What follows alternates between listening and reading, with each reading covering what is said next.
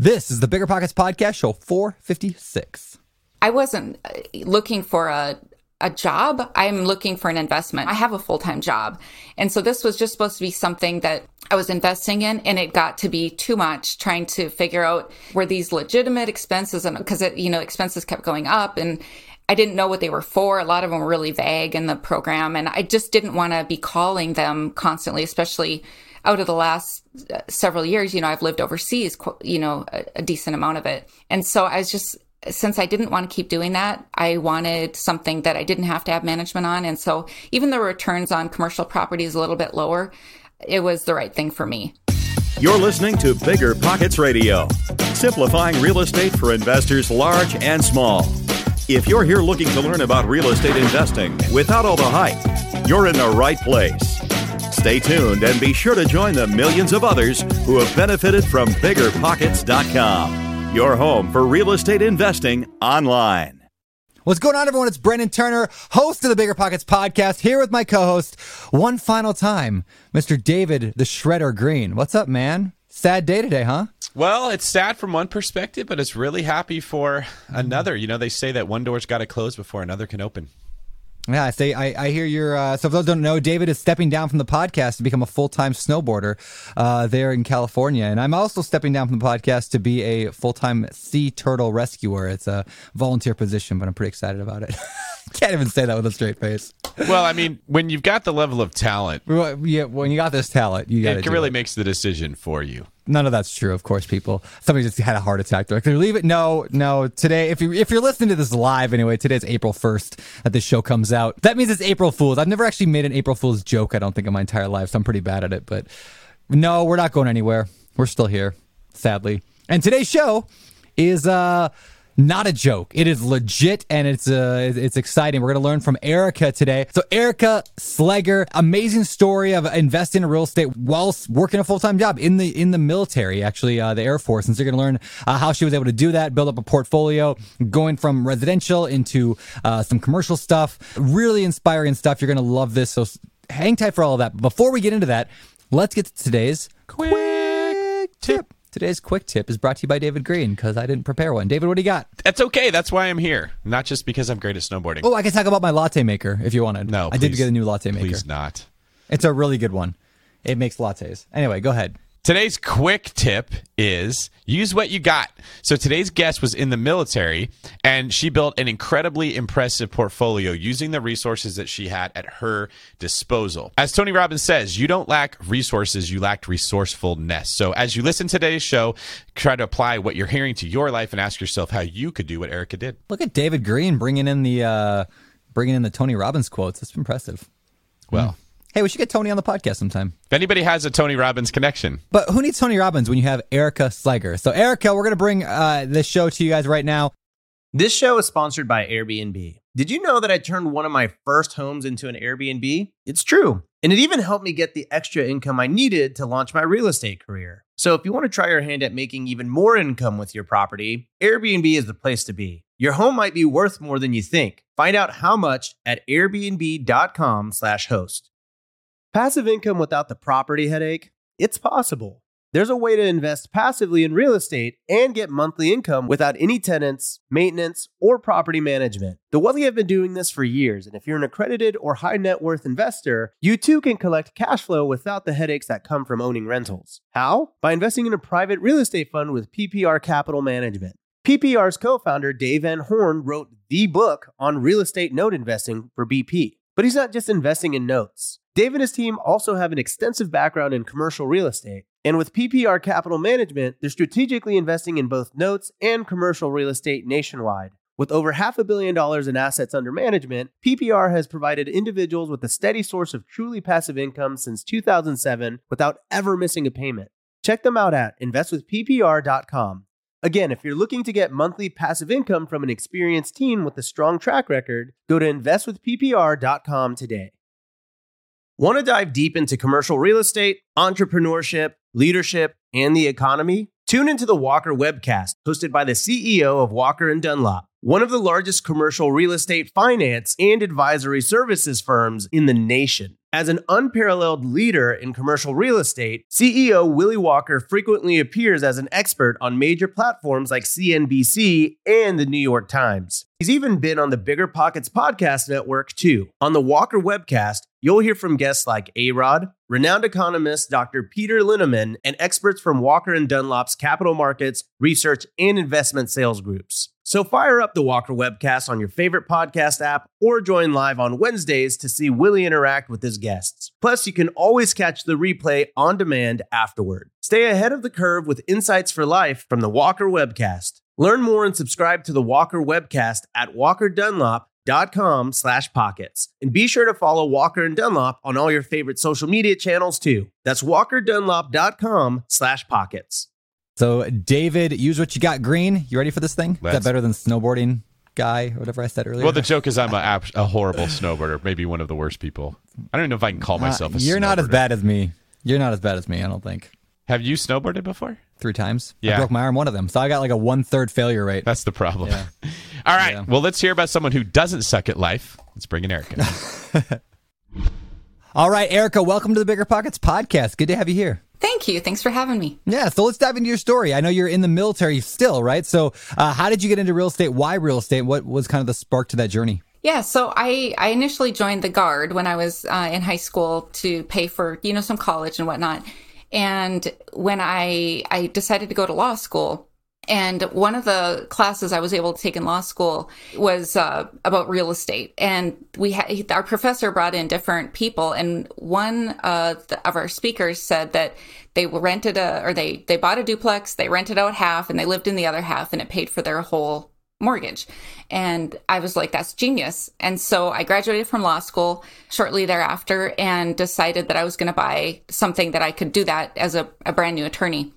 And so I bought a fourplex. Within a couple weeks, days after buying this fourplex, I, my guard unit, I was still in the guard at that time, got deployed.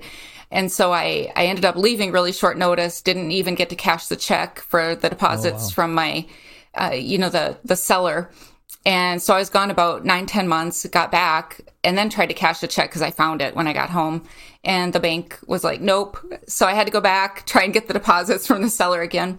Um, but then I moved into that fourplex and it was great. I, I, you know, had my, well, great. It was, it, it paid the mortgage and then some. Yeah, You know, yeah, financially it was great. yeah. yeah, yeah, I got you. I, I've been there. living with your tenants is not great. Lots of different stories there. And then after that, I my I talked both my in-laws and my parents into buying some fourplexes themselves. And so I, at one point, I was managing 16 units. And then the day that I turned over management to a different party was one of the best days of my life. Okay, I want to I want to get there, but first I want to hear a little bit more about like this very first deal. I'm wondering like was that a VA loan? Is that what you did for that first one? This was in 2003. So, of course, prices are cheaper, but also my salary. You, you know, you think maybe an attorney would make some, uh, some money. I was A making. quarter million dollars a year. Come on. yeah, right. I wish. I was making, uh, it was. It was very low. And then, but so I borrowed $15,000 from my grandma and I bought the fourplex for 88,000. Those are the good old days. Yes, I know. I know. and then, yeah, I moved into the, the one unit and, and rented out the rest. Um, and that was, I was actually still single at that. I got married the next year. And then the next year we bought a, an 18 plex once I had my husband's paycheck to add. So I want to stick on this first property because even though it was, you know, almost 20 years ago that you bought that first one, the, the principle applies still today. We talk a lot about a house hacking, right? When you live with your tenants and you kind of, you know, laughed about that and I laughed about it because I, you know, we've all been there and I know David, you've done it too. What worked and what didn't work when you're living with a tenant uh, and you're trying to do the house hacking thing? I probably did everything wrong. I mean, in hindsight, I probably I wouldn't let him know that I owned it. I also, you know, it made me feel bad with the collecting money from tenants made me feel bad, especially, you know, some of them had trouble making the rent and with kids and whatnot. So in hindsight, I probably would have just gotten a PO box, had them mail stuff. Some of them were in the military. There was a one above me. I lived in the the bottom unit, and one of them one day I was sitting there and water started dripping down And so I, I went upstairs, knocked on the door a few times, no answer. Eventually, I let myself in with the key and discovered water everywhere. The tenant had deployed and shut off his heat in North Dakota in the oh. winter.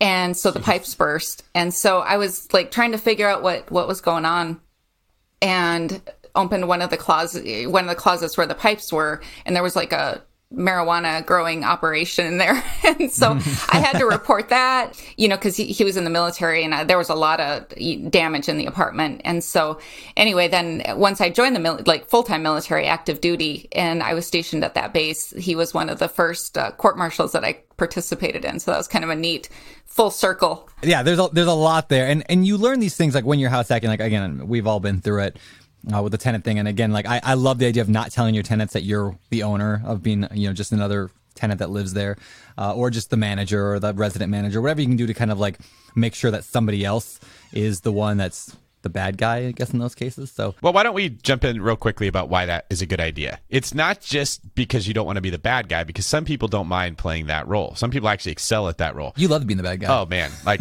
I, I all the time I do that for Brandon. Just give me your phone. Let me talk to this person. Yep. I, Yep. as weird as it is, I'd rather do that than get all like the emotional, touchy feely stuff. That makes me more uncomfortable. But the point is, what Brandon and I have been pounding on is the concept of leverage. Everything in life is something that you choose to do, or you could hire, train, find someone, and either pay them or mentor them or give them some form of benefit to why they would do this for you. And if you don't like collecting money, if you don't like being, for lack of a better phrase, the bad guy, find somebody else who wants to and listen to that feeling in your gut like we say you know go with what goes light so like there's nothing wrong with erica saying i don't like that part of the job that's actually your compass that's guiding you to leverage that to somebody else Yeah, that's a really good point. So, Erica, what came next? I mean, you bought that fourplex, you lived in it, went overseas, came back. I'm assuming it's kind of stabilized it. Did you keep that one then? Yeah, I kept that a long time. Um, and that was in 2003. And then in 2005, we bought an 18 plex in small town, North Dakota.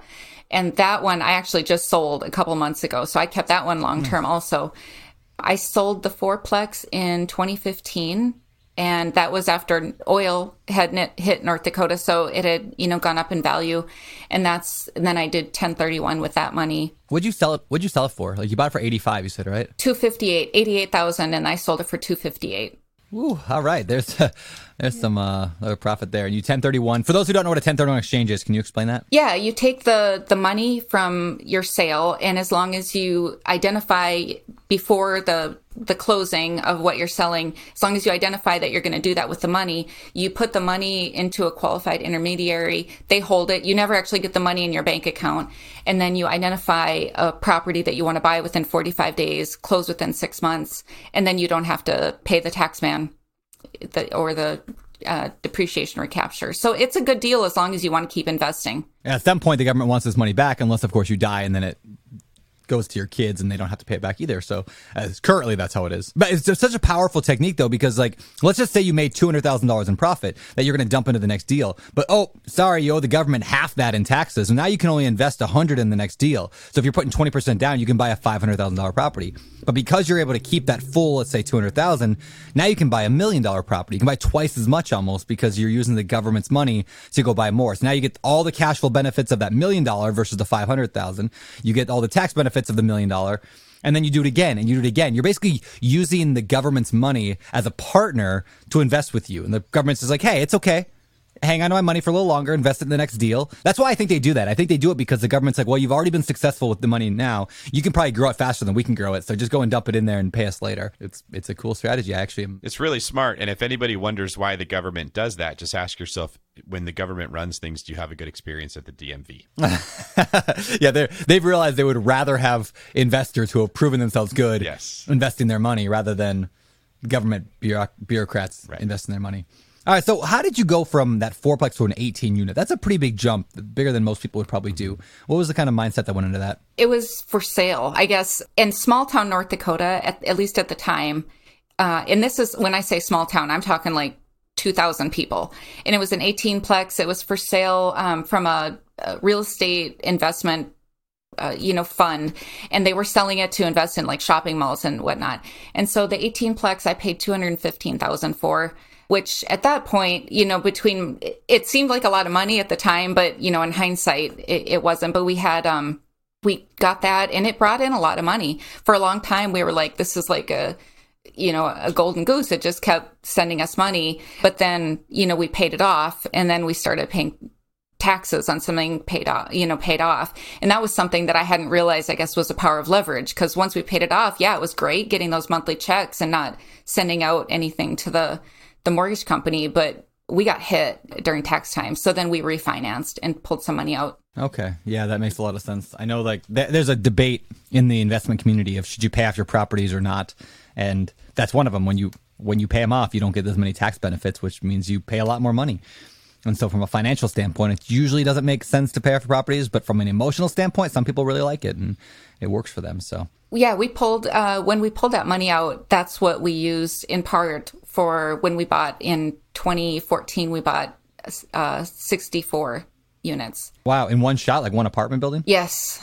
Yep. It was uh, uh, four 16 plexes. Wow. Okay, so let's walk through that one. How'd you find that thing? How'd you how'd you put together that deal? So we decided once that we wanted to like I enjoy this. My husband's totally hands off. He doesn't mm. in fact, he's never seen he never saw any of our properties except the That's so awesome. and the the ones that we just sold, uh, yeah, the, all the 126 multifamilies that we just sold, he never saw any of them. And so uh, but I, I I enjoy it, and so I called around. I didn't have a, a market that I really was biased towards. Um, so I just called around, and honestly, I ended up investing in Winston Salem because that's where I found a realtor that was really great. And so he, you know, he returned my calls. He was he took it seriously, and so I ended up investing there, and it, it was good. It's been it's been good. I still have uh, several properties there. So uh, this is a really good topic. I want to I want to make sure we dig on a little bit. Is when you're trying to find a find a market to invest in like a lot of people are just stuck with brand like they have no idea even where to look like do i go to north carolina do i go to florida do i buy in ohio like what do i what do i do and and you mentioned and i love that you actually said that is you just found a realtor there. Like that was the main driver. It wasn't like you were looking at the data going oh it looks like population trends are moving in this direction. I mean, maybe you did some research there but it, it goes to david's point in long distance real estate investing about like having your team is like the most important piece of where you invest or at least one of the it's probably the most important part. David, would you agree with that? Yeah, absolutely. The the team, and I'm sure Erica would support this concept. It, it, determines whether you're successful or you're not successful, whether the mission gets done or the mission doesn't get done. The team is is pretty much everything. And when I wrote the book, what I noticed is the question everyone asks is where do I invest? It, it's it's a mindset that comes from stock trading. Where will where can I buy low and sell high? That's how they're looking at this thing. But when you're buying a stock, there's already a company in place that's got a team of people that are either doing a good job or they're not doing a good job. You got to build that team when you're investing. So while the location does matter, and Eric, I want to ask you what your thoughts are on buying where you are or buying in a place you think makes more sense. There's another layer of complexity to this, which is how you build the team or how you operate this business that you're that you're buying. Yeah, the hardest part, I, it, other than in North Dakota, um, that was the only time I've ever lived near my properties. The hardest part, in my opinion, is finding management. It's really, really hard to get good management. And once you get good management, it seems to slip. And that's why I ended up selling all the multifamilies. I had good management and I, you know, they were, they were good, but I just didn't have the time to manage the management and the, they, you know, they use these huge programs and I would try and go in and, you know, see what the expenses were. But when you have 126 units, I wasn't uh, looking for a a job. I'm looking for an investment. You know, I have a full time job. And so this was just supposed to be something that I was investing in. And it got to be too much trying to figure out, you know, were these legitimate expenses? And because it, you know, expenses kept going up and I didn't know what they were for. A lot of them were really vague in the program. And I just didn't want to be calling them constantly, especially out of the last uh, several years, you know, I've lived overseas, you know, a, a decent amount of it. And so I was just, since I didn't want to keep doing that, I wanted something that I didn't have to have management on. And so even the returns on commercial properties a little bit lower, it was the right thing for me. Yeah, that makes that makes a lot of sense. So let's go into that a little bit deeper into the you said 126 units, is that what you were up to? Yes the the big apartment complex how did you f- find it how did you finance it like the the 60 something unit that you got there what was that about the initial 64 unit was just when we had the money, I just was like I said, calling around to different, honestly, states. Like I would, Yeah. I was calling like realtors in California, and and and this was this one particular realtor called me back, and so that's where I ended up buying. It was also driving dis- distance. We were stationed in the D.C. area. And so I could drive down and look at it, uh, which I did, you know, several times. And then after we bought it, it was, I mean, there's a little bit of foolishness too. When you when you buy something big there's just like that leap of faith but a lot of it is just being like all right i'm just going to do it and jump in. And there's a lot of things that i missed then that i would know now. I didn't one thing with I didn't realize really realize that a lot of owners when they're going to sell, they prep for a couple years and they like quit doing capital improvements and they lower the expenses a lot and they will fill the the empty apartments with whoever just to try and get the the income up because then with the the cap rate, you know, you pay more.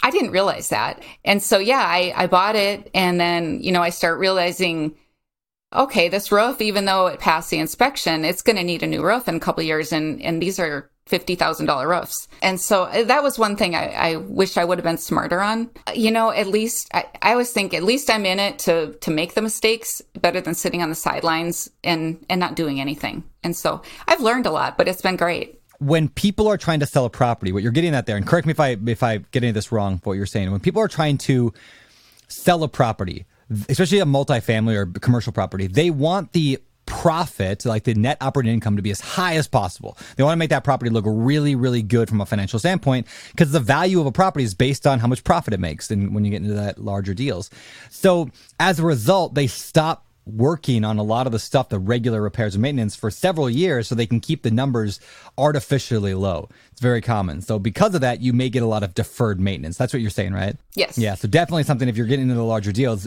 be aware like what is the seller not doing. Uh, do you have any recommendations for how to how to discover that? Like how do you how do you know what a good if they're if they're cutting back there? How do you know if they're trimming their expenses and not doing a good job? The two things I would look at is how how long the tenants have been there. If you see a bunch of tenants that were just installed right before it went on the market, they're probably going to be evicted here shortly and it's going to be your problem. And the other thing is to check when things were repaired. I mean, if you visually look at it, you know, you can see if the parking lot has potholes and and whatnot. But how long how long ago was the roofs replaced and the railings replaced and the flooring and all those things? If you can see a lot of that, if you're just have your eyes open. But like I th- I was just really excited. I was like, "Oh my gosh, 64 units. This is amazing." And so it's like my, you know, I had blinders on a lot of that stuff that I was like, "Oh, that's I can totally overcome that." And you know, and then pretty soon the the bills start coming in for those things. What was the kind of the end result of that deal then? I mean, do you still own it today? You sell that thing eventually? So I bought that in 2014. Uh, the next year in 2015, I bought an additional 16 plex in that unit. So I had 80 units in that um, little, you know, complex. And then I also bought 46 units across town. And then I just sold all of them as a package uh, in August and did another 1031. How are you able to finance all these properties on a military salary? I mean, were you saving up for it? Is there any creative uh, creative strategies in there? Yeah, so we got, you know, of course, we sold that fourplex, so we got some money out of that, and then the 18plex, we refinanced that a couple times and pulled money out. I actually just sold that one. Uh, it for 450 a couple months ago. Um, but we so we pulled money out of that. And then you know with the military is you know you keep going up in rank and then you so you get and then longer you get paid for longevity too. And so at this point you know my husband and i have both been in he, i've been in close to 20 he's been in 20 and so, you know, not at this point we make a salary, a decent salary, but we, you know, of course, with four kids, we also pay a lot. yes, you do. Four kids. Well, so here's here's what I love about your story is it illustrates something powerful, and that is ter- I teach this on Bigger Pockets webinars a lot. Is the, the concept of the stack. When people are getting started, like they see somebody with like a hundred units, and they're like, "Oh, how could I ever buy a hundred units? That would take me a hundred years, right? If I bought one a year." But the idea is you started with that fourplex, and you bought like the eighteen unit, right? It was outside your comfort zone, but not in the realm of impossibility. It was just like, "Oh, that's a that's a stretch," and then you took profit you made from the early deals and dumped it into bigger deals later. You bought a 60 unit and then over time you make more money and you keep on some type of budget, hopefully in life so that you have, you know, extra cash to invest. So like people I think oftentimes look at the idea of a portfolio, like a hundred and some units and think that would be impossible. I'll never be able to have the money to do that. But your story perfectly illustrates like over time, like you're to be fine. You'll figure out as you go, as long as you invest outside your comfort zone, which is exactly what I feel like you've been doing is investing outside your comfort zone. So that's, uh, that's awesome. Yeah, the whole time has been uh, outside my comfort zone. And, and same with the the most recent stuff I bought is something totally different. You know, once I got out of the multifamilies. What you were basically getting at was when a seller provides information, you don't just take it at face value when you're buying a property. That and I'm going to uh, let you explain to us some of the other things that happens. What I've noticed is when people first get into multifamily investing, they really get excited by the spreadsheets and the numbers and the math behind them because they're powerful but it's easy to assume that what you're looking at is accurate. This was something Annie Duke talked about when we interviewed her that we tend to read something and just take it at face value and then move forward. And so our analysis is based off of bad facts. Thinking in Bets is the book title, by the way. Thank you. In Annie Duke's book, Thinking in Bets. And so our analysis is based on bad information, which means if you had a foundation, then you build on it as you're analyzing this property. If foundation was bad, the whole thing ends up being bad. And I wanted to ask you, what are some other things that you found that investors have to be very careful that they analyze correctly and they don't take the seller's words for it? Because, like Brandon said, they're going to hype those numbers up to make them look better, that people can avoid some mistakes that would really hurt them. So you have to try and look a little bit in the future too. Is your insurance going to be the same as mm. the person who's selling it? Is your taxes, you know, the property taxes going to go up? Because once you get into these bigger properties, you're looking at, you know, thirty thousand dollars in property taxes, and if the if they sold it to you for a lot more than what they had into it, it might jump up. Also, you know, due diligence was kind of just a word um, before, and but once you dig into it you know, I had, like I said, real, I have really great realtor. And so he would do things like send me, he would even ask for like copies of the seller's bank accounts to show the deposits instead of just taking their word for it on some things. And so just verify. I was surprised. I, I mean, in the military, of course, we try, you know, lying is like that that's like the worst of all things um, and so i was surprised at how easy some people will stretch the truth on, on that stuff well, I feel like that's really the game when you're analyzing multifamily properties. That the people I know, like Andrew Cushman's a guy I invest with, and he's taught me a lot. Is you're they're telling you something, and then you're investigating it to find out if it's true, and that is literally what due diligence is. And I just want to highlight that because many people would. Just, I never thought of that before. It's exactly what it is. You just try to find out how much they're lying. Like that's what due diligence is. It's like a lie detector. Yeah, it's like a polygraph that you're running somebody yeah. through and like you're looking up evidence to support it. But Erica, you said a great thing. I don't want it to get overlooked. It doesn't matter what the lease says the person's paying. That's just what they're legally obligated to pay. If they haven't paid it for six months, you still bought yourself a problem. Look for the deposits. Show where the landlord deposited the rent into the account, and you can see this person's been caught up to speed because it's very easy to grab somebody, throw them in there. Now they show that there's no vacancy their NOI increases. They made the property worth more. The multiple is different when they're when you're figuring out the value, and they just made this thing look great, and you buy it, and you basically are like taking over this poison pill that somebody else had swallowed. Exactly. Their problems become your problems. So let's dig into what came next then. So you said you sold all these properties in a big bulk. Was that to one person, or you just sell them in? No, it was a, a private equity firm that bought them all. I started probably about a, a couple years ago getting phone calls, multiple phone calls a week about trying to sell, you know, people that wanted to buy these. And so I, I hadn't paid that much attention because you know, I was living in Germany and then I got back to the US and then I deployed and, and so I, I you know, I just kind of blew them all off. But then I finally just got kind of fed up with, with managing managers. You know, I just, I knew that I wasn't giving it the attention that it deserved. Um, I wasn't doing that good a job at it. A lot of things were just escaping my notice because, like I said, this was just an investment to me, not a job. And so when I decided to sell, I was surprised at how much they said, uh, you know, the, the agent said that I could sell them for. And so we did a 1031 and, and then bought a different type, a different asset class. What did you end up buying? I bought commercial. I wanted what they call, you know, mailbox money. So I bought two Starbucks, a daycare and a quick lube and a medical office building. You just like buy a Starbucks, like the, the building, right? Like the, yeah, yeah, yeah. Why that asset class? Why commercial real estate like that? What brought that on? So the the whole idea was that I, I could just manage it myself because once you get it you know purchased and you get your mortgage auto paid, you get your the rent is you know auto paid into your account, and so the whole idea is that that you don't have you know your expenses because the, the in triple net the tenants pay your your insurance and your taxes and and everything, and so the whole idea was that it would be truly truly hands off. Like my negligent management you know like looking at at the the monthly spreadsheets and whatnot that would be fine because it's really just automated. Yeah, and I'm assuming you don't have a property. You don't need a property manager at that point, then, because it's yeah. I don't have a property manager. Ironically right after i i bought one of the starbucks in arkansas where they got the snowstorm and and so i was getting phone calls about, you know, the parking lot, snow in the parking lot, and nobody knows what to do with snow in Arkansas. They're like, we don't have plows. So I've actually had more phone calls about maintenance than I ever did with multifamilies, but I think it was just kind of a freak thing. So you mentioned triple net leases. Can you describe for the audience what that is? Yeah. So it, when you buy these commercial properties, you're almost buying the lease really instead of the building because the building itself wouldn't go nearly for as much as it does once you have a, a long-term lease.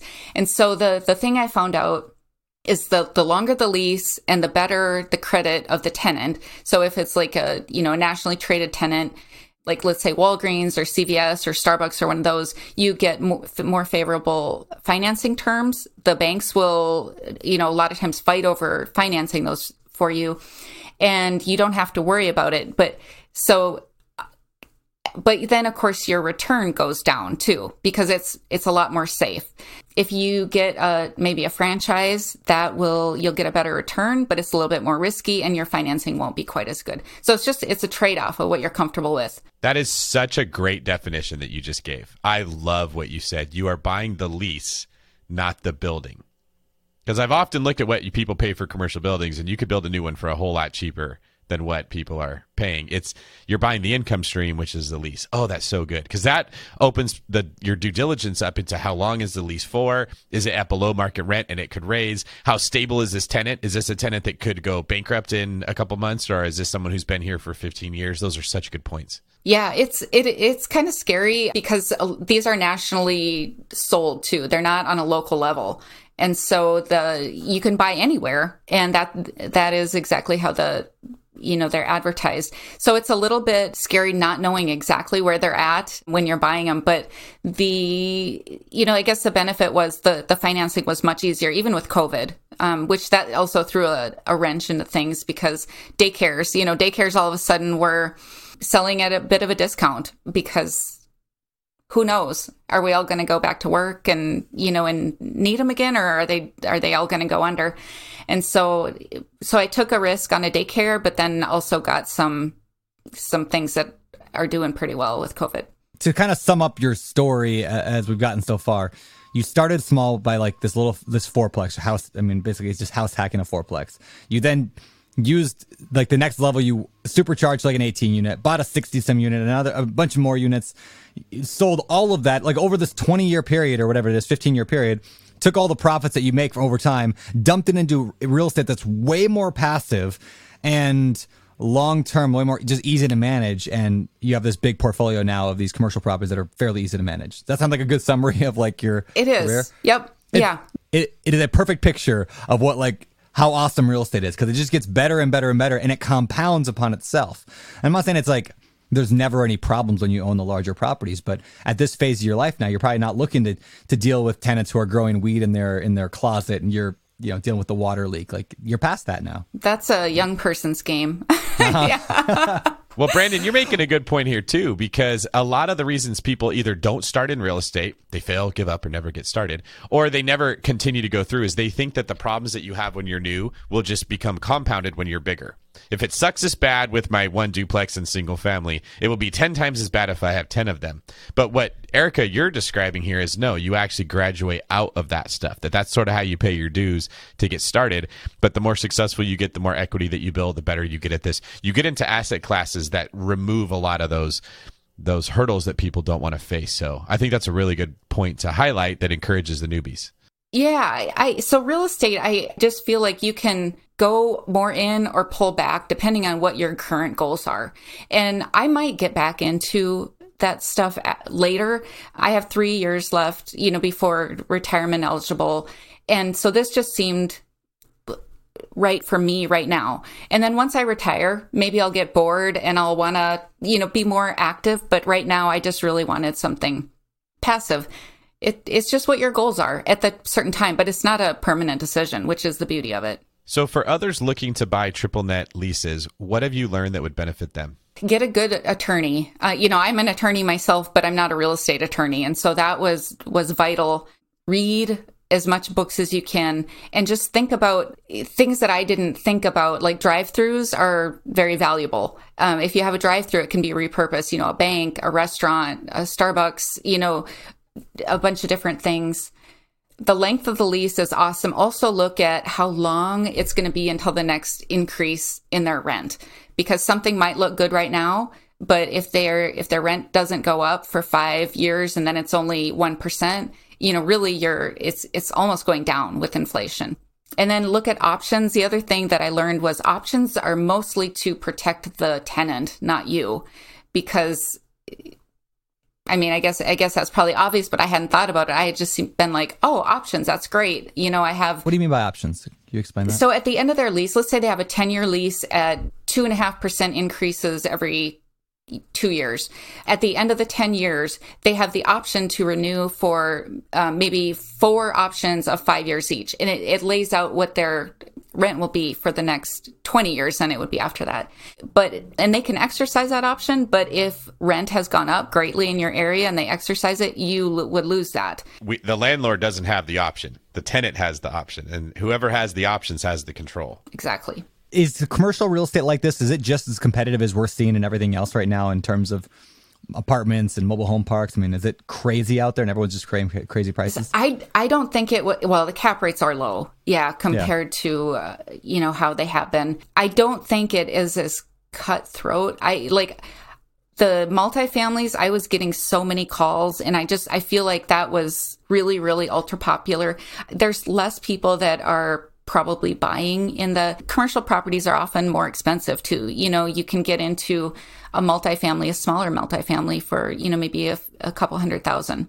That makes a lot of sense. You, The players maybe are more sophisticated at that level and you know, they're gonna they're they're okay with a smaller return, but this is a whole lot less of them out there. You're not competing with every one of the 250,000 listeners of the Bigger Pockets podcast. Yeah, and and there's other things I wish I would have known before I bought these because I would have set up a virtual mailbox.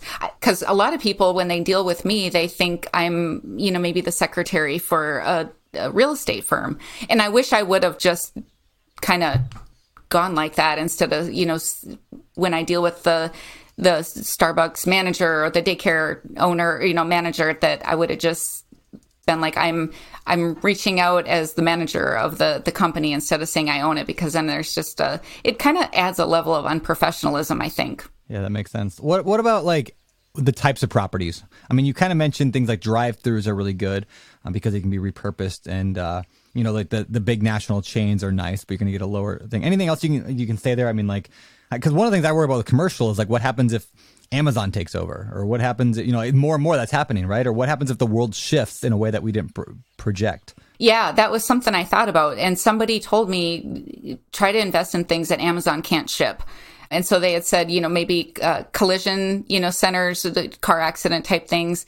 So I, one of the things I bought was a quick lube and then a daycare, you know, Amazon can't send that medical will be difficult. But yeah, a lot of this, the things, you know, that, that can be shipped through the mail or teleworked will probably, who knows? I remember we had an episode of the podcast. I wish I remember the guy's name. I could look it up later and put it in the show notes. But uh, he buys like strip malls, like strip malls, and he, I remember him saying basically the same thing: is I invest in services that you can't buy online. So the nail salon or the car repair shop, things like that, uh, which is which is really nice. Um, for long because people are going to need their hair done no matter what. They're going to, well, I mean, pandemics kind of slowed that down for a little while. We all got a little bit ugly, but like if they're going to need that stuff done, their nails, their hair, they're still going to need to go shop for some stuff that you just have to get. Like you're not going to buy cigarettes online. The service based industries more so than goods based. Yeah, which is it's fascinating. So, Erica, I want to ask you, why are you not wanting Amazon to be taking over? Wouldn't Amazon be a potential tenant for your property? That would be great if I could get something like that, but I I'm not exactly sure what Amazon's looking for. I'm assuming it's a lot bigger than than I could ever ever get. When you say an, an industry Amazon don't, don't take over, you don't mean a building Amazon would not want. You mean tenants that could not be replaced by Amazon services. Right. Okay. Right. Yep. Yeah, it makes a lot of sense. This show is sponsored by Airbnb. Did you know that a long time ago, before I ever started my real estate business, I turned one of my first primary residences into an Airbnb? And that's the extra income that I needed from Airbnb that gave me the confidence to go out and work for myself and eventually quit my nine to five job. And now I have dozens of Airbnbs all over the country. I've even partnered up with the old David Greene on a recent property in Scottsdale to take our portfolio to the next level. And of course, we host it on Airbnb. But you don't need to be a full time real estate investor to start on Airbnb. As a matter of fact, I was self managing 10 properties while working my 9 to 5 job, so I know anybody can do it. Think about it this way you're looking for extra income and going on a vacation. Wouldn't it be great to rent out your space and let your property pay for itself while you're gone? I did this one time. I pitched my wife and my roommate, because we were house hacking, on the idea of renting out our home, and it paid for all of our expenses on a trip to Mexico City. So go and give it a try. It might just change your life, just like it did mine. And I really do mean that. Your home might be worth more than you think. Find out how much at airbnb.com/slash host. We're always looking for ways to improve, searching for better. But when it comes to hiring, the best way to search for better is by matching with quality candidates. If you need to hire, you need Indeed. Indeed is your matching and hiring platform with over 350 million global monthly visitors, according to Indeed data, and a matching engine that helps you find quality candidates fast. Ditch the busy work. Use Indeed for scheduling, screening, and messaging so you can connect with candidates faster. And Indeed doesn't just help you hire faster. 93% of employers agree Indeed delivers the highest quality matches compared to other job sites, according to a recent Indeed survey. Leveraging over 140 million qualifications and preferences every day, Indeed's matching engine is constantly learning from your preferences, so the more you use Indeed, the better it gets. Join more than 3.5 million businesses worldwide that use Indeed to hire great talent fast. And listeners of the show will get a $75 sponsored job credit to get your jobs more visibility at Indeed.com slash BiggerPockets. Just go to Indeed.com slash BiggerPockets right now and support our show by saying you heard about Indeed on this podcast. Terms and conditions apply. Indeed.com slash BiggerPockets. Need to hire? You need Indeed. You might think you want real estate, but that's not true.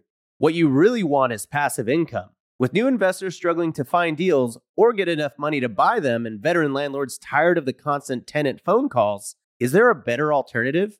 Actually, there is. Short notes from Connect Invest. Connect Invest is an online investing platform that allows you to easily participate in passive real estate investing, and all you need is $500 to start. Short Notes collectively funds a diversified portfolio of commercial and residential real estate projects across acquisition, construction, and development phases. You'll earn a fixed monthly income without the hassle of owning or managing real estate. Head to connectinvest.com/bp to create your account. Fund your digital wallet with at least $500. Select from 6, 12, and 24 month short notes with annualized return rates up to 9%. Then sit back and let your monthly returns roll in. Join today by visiting connectinvest.com slash BP. Connectinvest.com slash BP.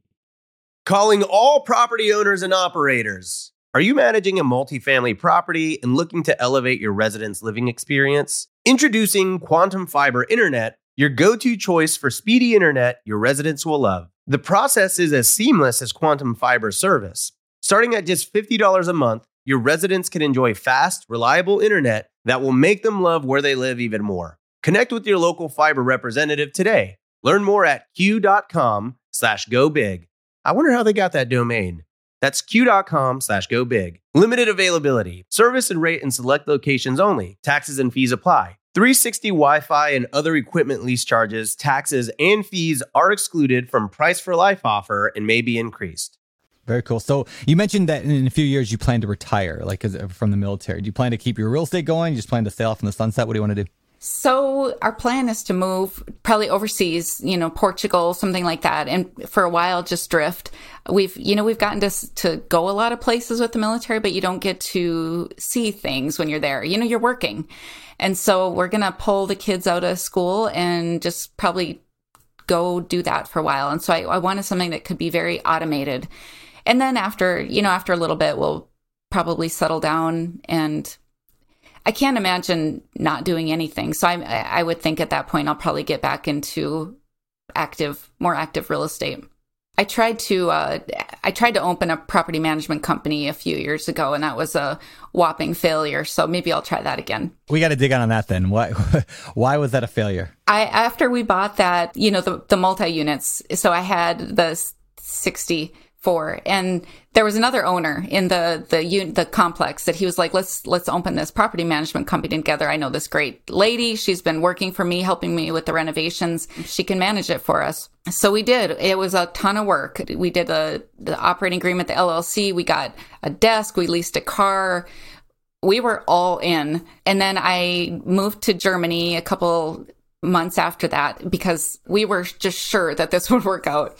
And so moved there. And then after about six months, like hadn't gotten a, a check, a cash flow check, which was odd because it had been cash flowing. And then she was basically a stockpiler. She would, when, when there was money at the end of the month, she would go to Sherwin Williams and spend $5,000 on paint to put in the storeroom just in case we needed it later or window air conditioners and just put them in the storeroom just in case somebody needed them. So we had tens of thousand dollars worth of supplies just sitting there. In fact, they had to vacate one of the apartments just to use as um, as a storage room. And so the the only smart thing I did with that whole thing was pull the plug on it after six months instead of waiting longer. But it was a disaster. I mean, we you know we had to terminate the lease of the car and all the property. The desk, the computers, I have no idea where it ended up. It just, it disappeared. You know, you are the second guest today that told us that they didn't like paying property management. They didn't like the service they were getting. And so they started their own company and then immediately regretted it. it's terrible. Yeah. You have to really, that's something you have to, in my opinion, that's the one thing you really need to be local for to get the, the employees in the processes. I can see that eventually it would work, but it, it's not one of those things like real estate that you can just start up long distance and expect that to be a success. I really feel like property management is one of those like it gets easy like you have to achieve a certain level of scale before it becomes a good business. Like even like it's kind of like Airbnb too. Like it sucks to have one or two or three Airbnbs because like you just you're doing everything. You don't have the infrastructure to be able to handle outsource and everything. But if you had a hundred of them, like man, you hire people, you got CEO, you got a you know finance person that handles all that stuff. Now you got a business. But yeah, it also has low profit margins, high turnover with the people that they hire I mean, if you think about all of your investing, both of you, I bet you'd agree, you rarely ever have a good experience with property management, but there's nowhere better to go to. It's just, it's the hardest component, I think, of real estate investing. It's kind of like your offensive line on a football team. When they're not doing their job, it's very obvious that everything's going terrible.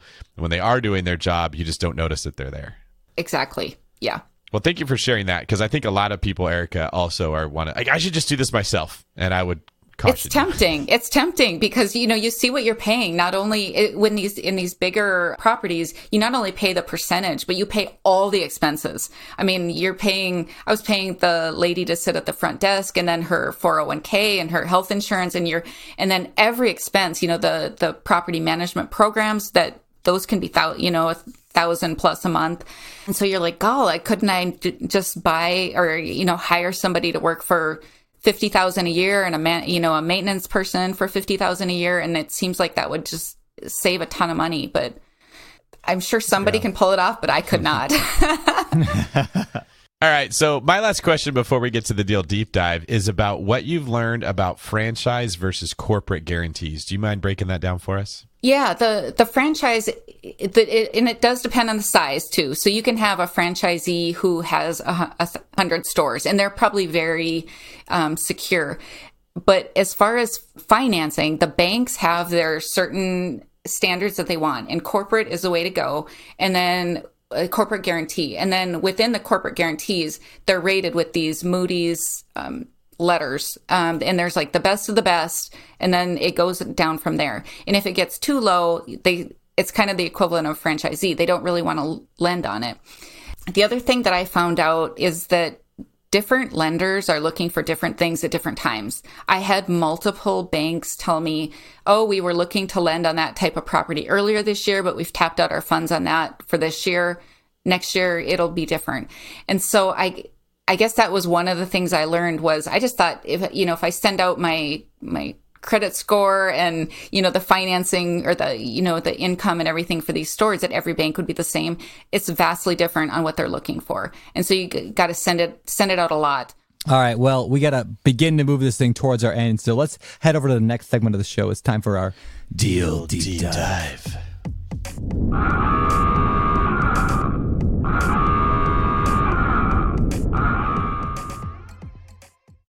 All right, time for our deal deep dive. This is the part of the show where we dive deep into a deal that you've done. So, uh, Erica, why don't we start with the first question? Do you have a property in mind, by the way? I do, yes. Number one, then, what kind of property is it and where is it located? It was a 46 unit multifamily in Winston-Salem. 46 unit multi. All right. And how did you find it? When we uh, sold our fourplex in Minot uh, and got the 1031 funds, I reached out to an agent that I had worked with in Winston-Salem and asked if he knew of any properties that I could buy. All right. Was it listed like officially or did, was it a, kind of an off market thing? It was off market. He had just found out about it. In fact, I just was going through my emails from him back then, and it said that I just found out about this and I don't think it'll last long. So if you're interested, let me know it it was a property that the it was a the contractor had bought it and he was flipping it, basically flipping a multifamily. And so you bought it from them. So how much was the property? What were they asking for it? 1.25 million. And then what price did you negotiate? That was about what we paid for it. Okay. Any negotiation strategies in there or not really? Yeah, he because he had bought it for like 600,000, you know, 3 months earlier, but he owned his own construction company, so he had his team go through and and remodel a bunch of things and fix things. Um, so as part of the negotiation, we had him fix a few more things. So instead of reducing the price, that's how we we got some more we like laundry machine you know washing machines which i'm a huge fan of owning your own coin operated machines those are cash cows that's smart though because you saved your own capital that you now don't have to put into the deal because they're doing it and you sort of increase your NOI before you even bought it by having additional revenue put in by the seller. Yeah, and there was really no nothing to repair until you know even when I sold it a, a few months ago I had very little expense in in changing things out. Yeah, because we often just focus on price. That's what everyone says is, well, what price did you pay? But the price isn't as important when you're, what was your interest rate on this deal? Uh, 3.99. Yeah, that's not a very expensive money to be borrowing. But if you had to dump big amounts of capital into making repairs or adding those laundry machines, that would have had a, a significant impact on your IRR. So I think that's really smart you did that. I don't want to overlook it. Okay, how did you fund this deal? The same loan officer that had uh, I had worked with the year before. I reached out to him and a few others, but he ended up we developed a relationship and so I still I still work with him a lot. You just put down the 1031 money you said, right? Yeah, the 1031 yeah. money and I think you know, you can't get it right now, but it was only 15% down at at that time. And then the question, like, what did you do with it? Meaning long term, like you held it. I'm assuming you rented it out. Did you fix it up more? Like, what what was the kind of the process look like the next few years? That one just kind of sat. Like, it, I mean, we cash flowed it. It was managed, you know, professionally managed, but it, it cash flowed. We did refinance it once, pulled some money out, and then we sold it last August. So that was the outcome, basically. What, what was the outcome, I guess, in terms of like, sorry, Dave, I'm stealing your question here, but like dollar amount or like what kind of profit did you make, if any? We sold it for 1.75. Ah, that's a little bit of profit then in there. The it was funny when I was looking through some of my old emails to you know prep for this. I it, cap rates back then were that they were selling it I think nine and a half cap rate and but we thought maybe we could get it at eleven cap rate, which is crazy because I think we sold it at you know six and a half. So it's just cap rates are really compressed right now with the low interest rates. What did you learn from this deal? So I was hung up on this deal about the guy I bought it from had bought it so low and was selling it for like double the price a few months later. And I, I really got hung up over that. But the thing I learned was there's meat on the bone. Uh, even if you didn't get, you know, the the deal of the century, if you if you keep things, it's it's not always a. Um, don't get hung up on what the other guy paid. As long as there's still room for you to make some money, just worry about yourself. All right. Well, thank you for sharing that. That sounds like an awesome deal. And uh, again, just shows the power of like you buy real estate, you hang on to it for a few years, it goes up in value, you take that profit, you dump it into larger deals, make it more passive, get your systems better. and just over time, it just gets better and better and better. I love it. I love the, I love your whole story. It's just like it. It's like I want everyone to listen to this show. Be like, this is what a career in real estate investing looks like, and uh, you're gonna experience some fruits of that here as you retire and sail off into the sunset, which is awesome. So, with that said, let's get to our last segment of the show. It's time for our famous for. These are the same four questions we ask every guest every week here on the Bigger Pockets podcast. Now we're going to throw them at you. So, number one, Erica, favorite, either long term favorite or maybe recent favorite, real estate related book? My recent favorite is the Due Diligence Handbook for Commercial Real Estate by Brian Hennessey.